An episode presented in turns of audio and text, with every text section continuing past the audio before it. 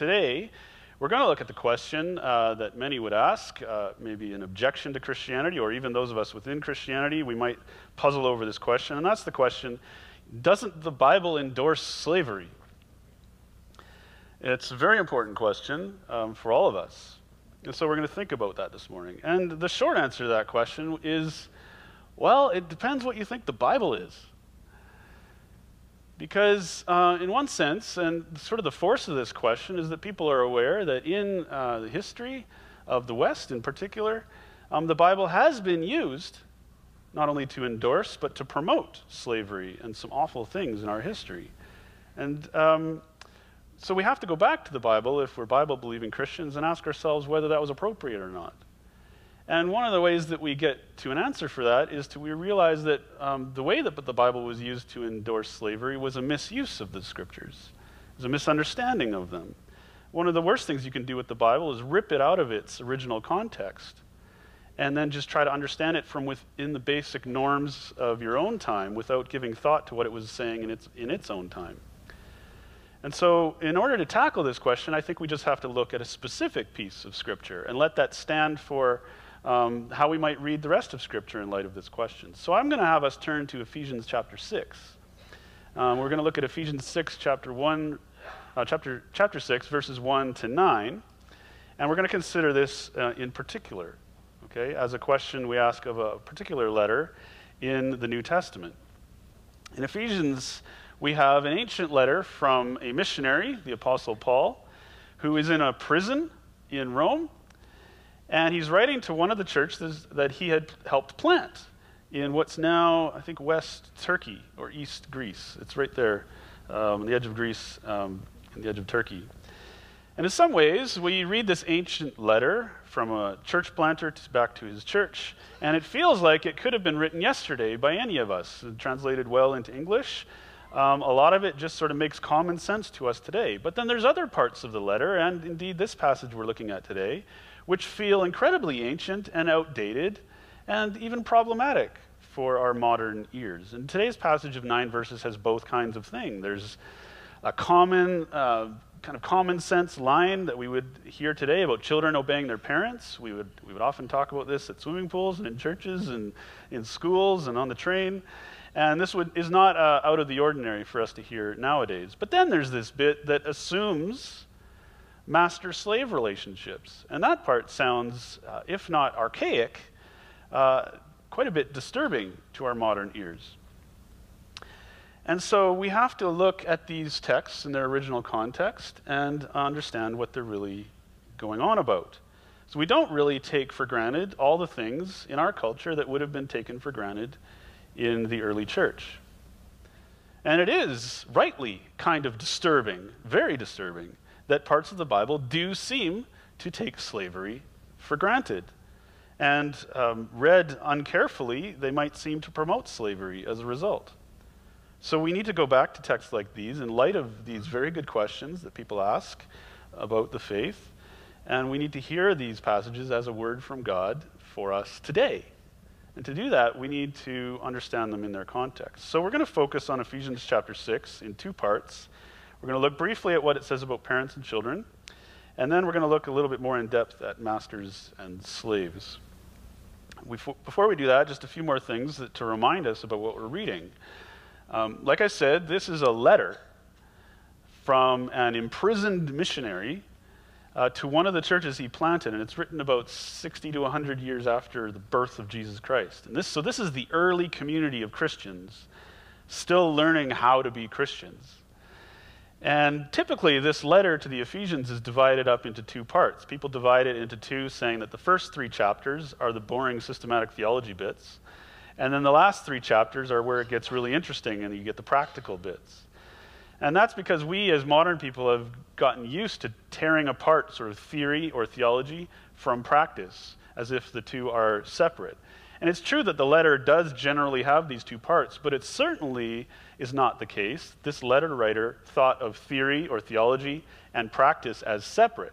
As a matter of fact, the way this letter works is that the, the Apostle Paul, in the first half of the letter, is explaining the good news of Jesus Christ what that tells us about God and what that tells us about humanity and what that tells us about the church. And after all that theology, there's this pivot in chapter 4. Therefore, live worthy lives of the calling you've received in light of this gospel. And now you pivot to the moral ramifications of that gospel in what's to come. And so the last half of the book is unpacking that. And there we have exhortations about how the gospel of Jesus Christ the truth about God and humanity transforms us, not just personally and spiritually, but also transforms us in our view of our social arrangements and our relationships and our churches and even our politics and economics. And so, in the nine verses we're looking at here, we're towards the tail end of the whole letter.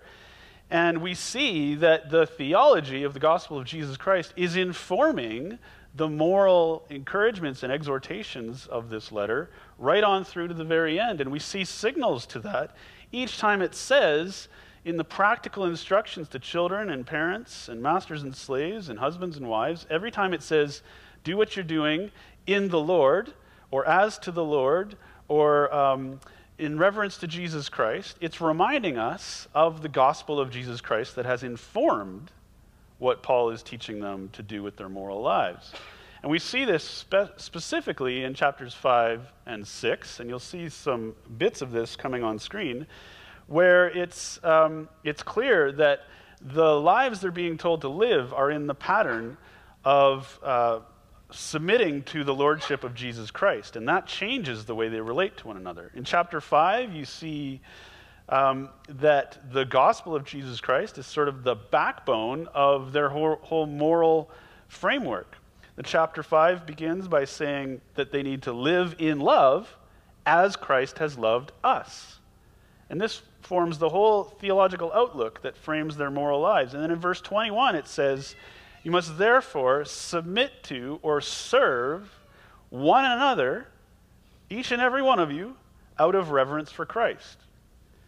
So that from then on, when it goes on to speak of relationships between husbands and wives, and children and parents, and masters and slaves, each time it says to do their service to one another as to the Lord, it's um, reminding the reader that they're to do what they're doing in the way of the gospel that Paul has just described, which is to say, you do what you're doing in mutual submission to one another out of reverence for Christ.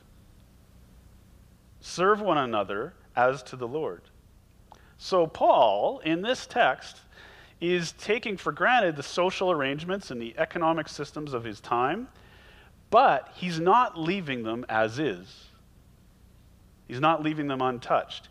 He's throwing them under the lordship of Jesus Christ and spelling out ramifications for his church. And so, in order to understand this, we need to understand what the ancient context was. And those who have read history texts from those times will recognize that what Paul is doing this, in this particular section, chapter 5 and 6 of Ephesians, is he is adapting existing literature and common sense laws and social norms of his time, and he's adapting them for his church. And these uh, were known at the time as household codes. Ancient Greece, uh, ancient Rome had these household codes, which laid out the sort of law of the land that built the sort of stable society for the Roman Empire. And these household codes were well known to everyone. These were the codes that made sure that everyone knew that wives submitted to husbands, children submitted to their fathers, and slaves submitted to their master owners. Because the whole society was built around these sort of household slash small businesses that were the stable sort of economic units for the Roman Empire. And so, for everything to stay, the, for the peace of Rome to stay stable, they needed to have these husband, father, master figures who were sort of the basic economic units of that society. And so, in order for them to have the authority they needed to run their little uh, household, uh, small businesses and their lands under the empire, emperor, they had to have these household codes that kept everybody in line. And those household codes are what Paul adapts in Ephesians 5 and 6 for his church. Similar case in Peter, where these come up as well in 1 Peter. And it was common in those days for uh, philosophers to write their own versions of the household codes, which would encourage um, the father, husband, master figures to be more kind And the argument was that the, um, the kinder the father, husband, masters are uh, to their inferiors, then the better society will feel and the better it will run. It's almost like the same argument you would give your boss. If you would just be nice to us, then we would all work better. This would be a happier workplace and it would, it would pay off in the long run. And so this was a common argument with the household codes back then. And Paul, in this case, is doing something similar to that. He's arguing for a kinder father figure and a kinder master, but he's doing much more than that as well. He's not leaving these household codes as is. In fact, if we look closely at them, we see that he's rearranging them into a new system. He is taking for granted the structures of the culture in his time, structures of power and submission, and this is where it is disturbing to our modern ears. But he is also at the same time reordering those relationships so that now, for church people, all of these social relationships now are what they are in the Lord. They come under the lordship of Christ, which transforms them. Just as Jesus, so we see this with children and parents, just as Jesus had rearranged things in his own teaching so that people would recognize that their family bonds to their parents and to their siblings and to their relatives now came under a greater loyalty, and that was to the family of Christ. You know these scenes in the Gospels where um, uh, someone will say to Jesus while he's teaching, Hey, your mother and your brothers are outside. And Jesus, before he goes and talks to his mother and brothers, he'll say to the group of disciples, say, you know, Just so you know, um, my mother and my brother and my sisters are those who join me in the, as believers in God. The disciples are his new primary family. And of course, he still goes and treats his mother and brother and sisters according to family bonds, but he's communicating to us that our church family, our Christian family, um, trumps and sort of reorganizes our relationships. Even the givens of our family relationships are now come under the lordship of Christ and our common bonds that way. And so here we see in the early church the Apostle Paul is one of the apostles who's sort of unpacking what that means for Christians in the first century. And so when we look at these, uh, the first five verses here, first four or five verses of Ephesians 6, we see that Paul is teaching the Ephesians that they are, first of all, brothers and sisters in Christ. And then whatever, whatever other social conditions or family relationships they have are conformed to that overall lordship of Jesus Christ. And that doesn't just mean so you're going to be nicer than you were before Jesus came along. It actually has the potential to change everything. Your parents are now your brothers and sisters in Christ. Your children are now your brothers and sisters in Christ, equal to you. And this changes the way you look at those relationships. So, in the case of children and parents, um, this means in those days something really profoundly clear and um, uh, culturally contrastive, you might say, um, goes against the sort of norms of culture. Uh, it means that children are lo- no longer considered property or laborers for the household ec- economy.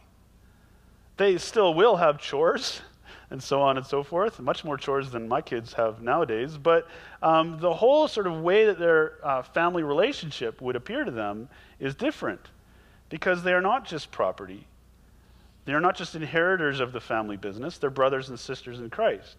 And so the first impulse might be to, to ask, well, then doesn't the family far, fall apart uh, altogether? And in fact, uh, Christians in the first couple centuries were accused of many things, and one of the things they were accused of is being anarchists, because people had this view that Christians sort of uh, didn't abide by the norms of society. But in this case, we see that Paul doesn't do away with uh, parent child relationships in a healthy home. In this case, Paul actually underlines the fact that in the Lord Jesus Christ, although our uh, fundamental shared loyalty is to our Lord Jesus Christ as parents and children, children, there still is a place for and a time for parental authority over children. And he affirms this in his letter to the Ephesians. And he gives three reasons for this, as you can see in the text. The first reason is that this is still one of God's commandments. The Old Testament law is fulfilled in Christ, but it's not abolished. And particularly, the Ten Commandments are upheld as still important for Christians, and honor your father and mother is one of those. The second reason he gives is that God promised, even after uh, the first humans had fallen away into sin, God promised to preserve life on earth. And the main mechanism that God was going to use to preserve human life on earth, and therefore life on earth as a whole, was through the, the patterns of child rearing. This is, not, this is common sense, right? This is how God preserves life on earth. And that doesn't go away in the New Testament period. God still has a history that God wants to unravel. And, and Christians are going to be a part of that like everybody else. And so parents will have and raise children, and children will obey parents until they're of the age to do have their own children, and the cycle goes on. And Paul affirms this. This is still because of God's promise to preserve life on earth. And the third reason he gives is that it's just right. And when Paul says this, he's just appealing to common sense. It's not always the case that sort of cultural common sense, you know, streetwise things that everyone would say are true for Christians, but in this case, yeah, everyone thinks parent child uh, patterns are common sense in ancient Rome, and Christians agree. We have different reasons for that, but we agree. But in these verses, Paul does not leave even parent child relationships untouched. In fact, there are some uh, contrasts with the ancient household codes of Rome.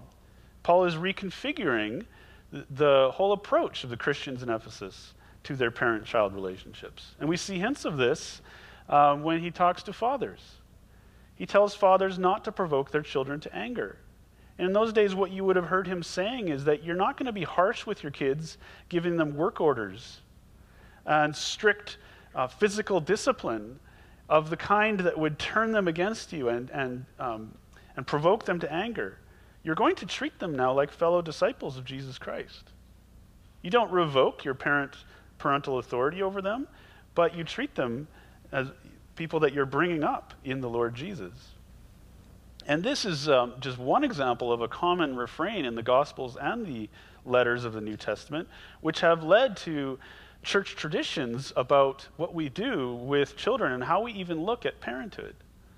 This, along with other passages, is what is kind of behind um, statements such as are made by uh, the theologian Stanley Hauerwas, who, when he talks about Christian families, he says, whether you're parents by natural birth or not, all Christians believe that they, be, they have to receive um, the call to Christian parenthood as a vocation.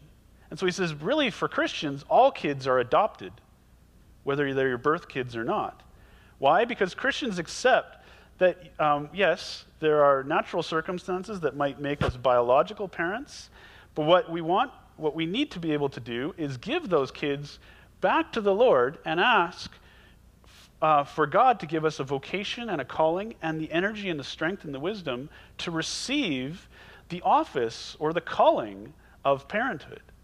And this is why the Christian tradition has arisen, where we dedicate children, or in many other traditions, um, to baptize our kids. It's because we're repeating the cycle of what we learned not just from the early church, but even from, the, from Israel, where, like Hannah bringing Samuel to Eli to dedicate him and to give him to the ministry, when we dedicate our kids, we bring them to the church and we actually give them to the church for a few minutes up here on stage or whatever. Uh, and the church, in that moment, agrees to share responsibility with us for raising those kids in the Lord. And then, pretty quickly, the pastor gives the kid back, and we receive the vocation now to be parents in the Lord, whether we're the birth parents or not. And in that sense, all kids are adopted in Christian families. All, all, all callings of parenthood are taken as a calling from God um, that have the same moral and um, spiritual force as the call to, min- to be a pastor or a missionary. And that's how radical the church has understood the sort of reordering of family relationships to be that we've received from the, from the early church, from Christ himself. And if that's the case, and you know, and most of most of what happens after that carries on in a way that really reflects many of the norms of our culture. Parent child relationships, um, um, thankfully, have been upheld uh, in our culture for the most part in a good way. But it's a radical shift of mentality for Christians, what they're thinking of, they're doing when they're parenting, and churches as well. And if that's the case with parent child relationships, we need to be attentive to the kinds of um, reordered thought, um, reframings that Paul might be bringing into the uh, church's mind when it comes to social norms of slavery. So let's pay attention to that as we turn to the second part. And let's not kid ourselves. In the first century, in the Roman Empire, slavery was a brutal thing. In the ancient world, it was brutal. And even when you were a slave with a very kind master, the fact is that um, you were not uh, given same dignity and respect and, and worth as non slave people. Um, you were not just a lifelong servant, you were property. If you were going to have the kind of wholeness and personhood that others had, it was going to have to get bought for you. You couldn't have it for yourself. You didn't have that dignity yourself. And so, even if you were well treated and empowered by your owner, um, and, and such that you could actually maybe have, on the face of it, a better life than some of the free laborers out there who had horrible, miserable jobs, at the end of the day, you you were jealous of them because your livelihood and your worth were very precarious. You were not considered a whole person. So, on one hand, when we turn to ancient texts like this, um, biblical texts, it's kind of disappointing that Paul doesn't just tell slaves to run away and put an end to the system of slavery. It, it seems odd to us and maybe even more disturbing um, looking back after 20 centuries of history when we see these texts um, in light of what turned out to be the case, which is that Christians over the centuries have actually used texts like this to justify ongoing practices of slavery and even the taking of new taking it to new depths with the taking of African slaves in the, the 16th and 17th and 18th century. And so we look back at texts like this, and people around us in Calgary who would uh, consider the question, doesn't the Bible endorse slavery as an objection to Christianity? They have a point. Texts like this have been taken as support for some horrible things in our history. And so we as Christians have to go back to these texts and ask whether it was meant to be as such. And a careful reading reveals that Paul uh, was not leaving slavery untouched. Here's a guy who's in prison, and he doesn't have sort of authority over the economy or the state. But one thing he does have authority over is the churches he planted. And when he writes to them, he doesn't leave the household codes untouched. As a matter of fact, when we look closely at what he says, we see that he's taking those household codes and he's trans- letting the gospel transform them. Not from the top down through a whole sort of reorganization of the Roman Empire as if he had the power to do that, but from the inside out. Not only from the inside out of the persons who are changed by the gospel, masters or slaves, children or parents, but also from the inside, of, uh, inside out in terms of how the church communities would affect their neighborhoods. So that we can read these texts and see that a day could come when Christians would be able to affect the economic systems around them. But even before they have such a voice to change the structures of society, they get on with it within the church. They let the gospel transform their relationships. So, what we see here as we look closely is that Paul plants the seeds of the Christian gospel in the hearts, minds, and bodies and churches of his time. And we see this when he comes to these words slaves, obey. And that sounds abrupt, and it may not even seem to us at all like he's changing anything about the household codes, but we have to recognize that this is the first time a household code had addressed a slave as a person at all. They're not even usually addressed in these things. In fact, he addresses them not just as receivers of the letter, but as whole persons whose loyalty is now to the same Lord that their masters serve. This is so countercultural at the time. And it's, it's like that they've been brought out, or they've been bought out or ransomed from under their master's noses. And they'll now serve their masters, but as freedmen and women, not as property or as inferiors. Notice between verses 5 and 10, the slaves are addressed with regard to their hearts, their souls, their wills, their minds, and their strength. All the components of Jesus' great commandment to love the Lord your God as a whole person and to love your neighbors as such as well. And then in verse 9, it says that masters are tre- to treat their slaves the same. In other words, we're supposed to allow those words from chapter 5 to resonate forward into this address, which said you're to submit to one another out of reverence for Christ. The original audience would have been floored by this because he's saying, Masters, you're now in Christ slaves to your slaves. And he underlines this very clearly, uh, even for us, just reading this uh, in English translation 20 centuries later, we can see the point. With your maker in heaven, your master in heaven, there's no partiality. The literal phrase in the original language is with the master in heaven, there's, he's no respecter of persons. In other words, God does not show partiality. God does not show regard for your social and economic status. In the church, you don't play by those rules. Did Paul overturn the system? No. Did he sow the seeds of the gospel whereby that system could be subverted and overturned in time? Yes.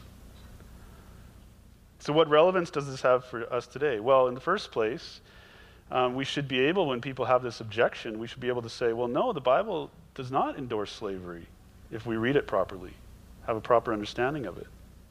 But also, it, it is relevant for us today because we have our own issues in our day that we need to go back to the books to understand afresh. Otherwise, we take too much for granted about the systems of our time and we forget that the gospel wants to always bring us under the lordship of Christ in whatever the givens of our life might be, whether it be family relationships or social systems.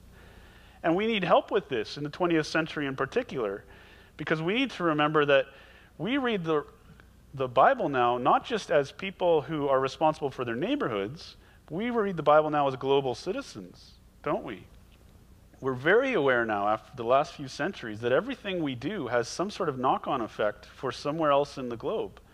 So we need to learn to read the Bible along with the oppressed peoples, along with the peoples that actually our society has had a hand in oppressing over the centuries.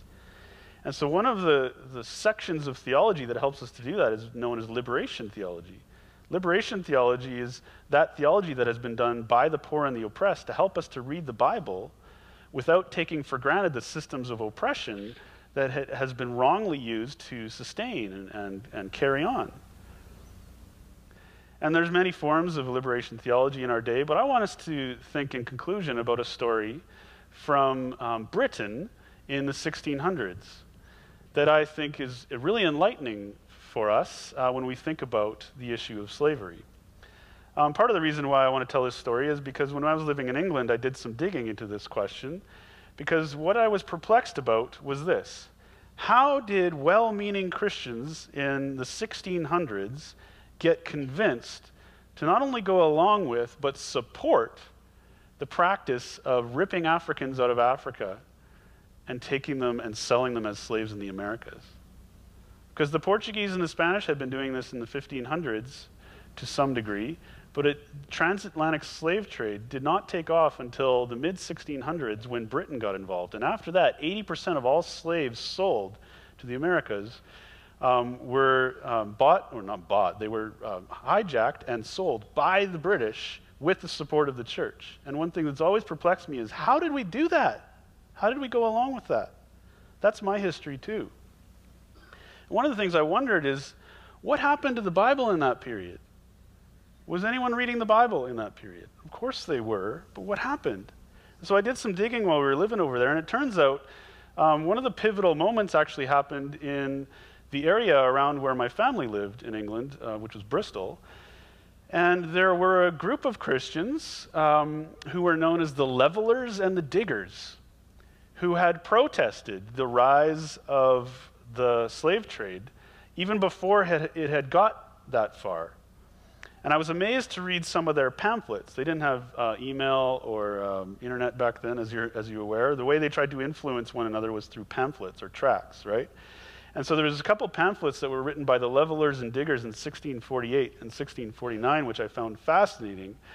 And um, what was fascinating about them is that they were um, explaining their practice of digging up fences on the land.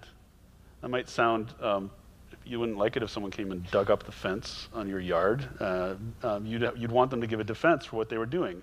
Well, they got their name levelers and diggers because what was happening back then is that there used to be common lands that uh, the people who didn't have a lot of wealth or property, they would just share them as farmland and they would grow crops to support their families. And what was happening in the mid 1600s is that the wealthy were starting to fence off the common lands for their own use so that they could in turn sell those goods to the poor. And we take for granted that system now, but at that time this was um, not fully legal and it wasn't right in their eyes. And so the levelers and diggers got that name because they just went every morning and dug up the fences or overturned the fences. They leveled the rock fences. And they wrote pamphlets to support what they were doing. And these pamphlets made arguments from Scripture. And they said things like, no man was to be lord over his own kind. We reject this system as unchristian. Another pamphlet argued with reference to the Old Testament, saying, We're doing what we do, we're doing because we believe as Christians we should have land on which we can work together and eat together. And this was a, a protest that, that got more and more heated as the struggle went on. And they began to speak of it as the end times. And they used texts from Revelation to support their argument that this is a key moment in, in our history. You can either serve the Antichrist of bondage, curse, and slavery, or you can s- serve the Spirit of Jesus Christ, which is community and freedom. And the levelers and diggers were making their stand. But we don't know much about the levelers and diggers now, and their voice, their sort of prophetic voice in the church, is but a faint whisper in history now. And you know why? They lost. They were written off. Their other nickname was ranters. They happened to be fairly charismatic. They got a little excited in their worship. And this was just one of the many reasons where people were able to sort of assume that they were lunatics. They needed to get with the times, learn trickle down economics, and uh, they were misheard and unheard. And it was that was the pivot moment, actually, as we look back in history. Because after the 1640s, Britain got involved in the slave trade. And it's sobering and sad that a more full debate was not had about the words of Scripture and what they recommend to church people. And it's sad to me because there was a witness for Christ to speak against slavery and the system that, that led there, but it was drowned out by economic self interest and belief in sort of the British Empire. So when I read about that now, I find it sobering and I find it convicting because we need to do what we do every week in church, which is come under the word of Christ afresh to ask, how does this address us and the norms of our time? Because people ask the question, doesn't the Bible endorse slavery? I can say, well, yeah, churches went along with it, but there's always been a witness in the church and the Bible has been the force for that witness. So let me conclude with a story of another thing I discovered as I was doing the study uh, over in Britain. I read about this church that actually happened to be around the corner from um, where we lived in Bristol. It was called Broadmead Baptist Church. And in the 1640s, there was this businessman, a sugar trader named Edward Terrill, who became an elder at Broadmead, what is now Broadmead Baptist Church, near our home there in England. And he wrote journals that we still have preserved to this day. Here's a picture of, of Bristol, England, where he lived. and in his journals, he records about um, what happened to him when he started going to Broadmead Church and how it changed his life. Because in his journals, from that crucial, pivotal moment in English history, we see that he went to church, became an elder, and he was confronted by what he says, in his words, one memorable member of Broadmead Church named Francis, who was a somewhat rare uh, participant in churchly life. Why was she a somewhat rare participant in churchly life? Because she wasn't, wouldn't normally in those days have been a full fledged member of an English church. She was a woman, an Ethiopian, and a maidservant. But he was uh, incredibly impressed with her sincere conversation about the scriptures and her charity among the people. And he says that she was such a remarkable Christian, uh, a remarkable Christian convert that when she died in the mid 1640s, her last words to the church were like a prophetic word to them. They left such an impression that Edward Terrill records her last words in his journal, and he, he considers her words on par with any sermon he'd ever heard. She said, and she charged the church to seek that the glory of God be dear to them and that they don't lose the glory of God in their families, their neighborhoods, and all the places where God casts them. End quote. And Edward Terrill knew what he meant, and he records in his journal that what she was saying is that the gospel community that they had at Broadmead Church, her final prayer was that they would know that kind of shared life in Christ across not just church life, but their families, neighborhoods, and into the cultural and societal norms. The gospel broke down divisions between families and neighborhoods. And at Broadmead the Baptist Church, they had a glimpse of this because of the community they shared um, through the powerful witness of Francis. And so Edward Terrill um, wrote this. He said, In our days, we see experimentally in Francis what the scriptures have pointed us to. The scriptures make good that God is no respecter of persons, but among all nations, Christ is shared. And it's such a powerful witness at Broadmead Church of the kind of thing that the gospel brings about in our communities. But unfortunately, the torch that was passed on by Francis would not be able to blaze, except maybe as a candle in the corner in the dark, because the British Empire and the transatlantic slave trade was just about to take off. And the diggers' slogan that no man was to be lord over his own kind was very quickly perverted by European sciences that um, charted the races in a kind of hierarchy of civilization and enabled white supremacist logic to get the whole tra- slave trade going.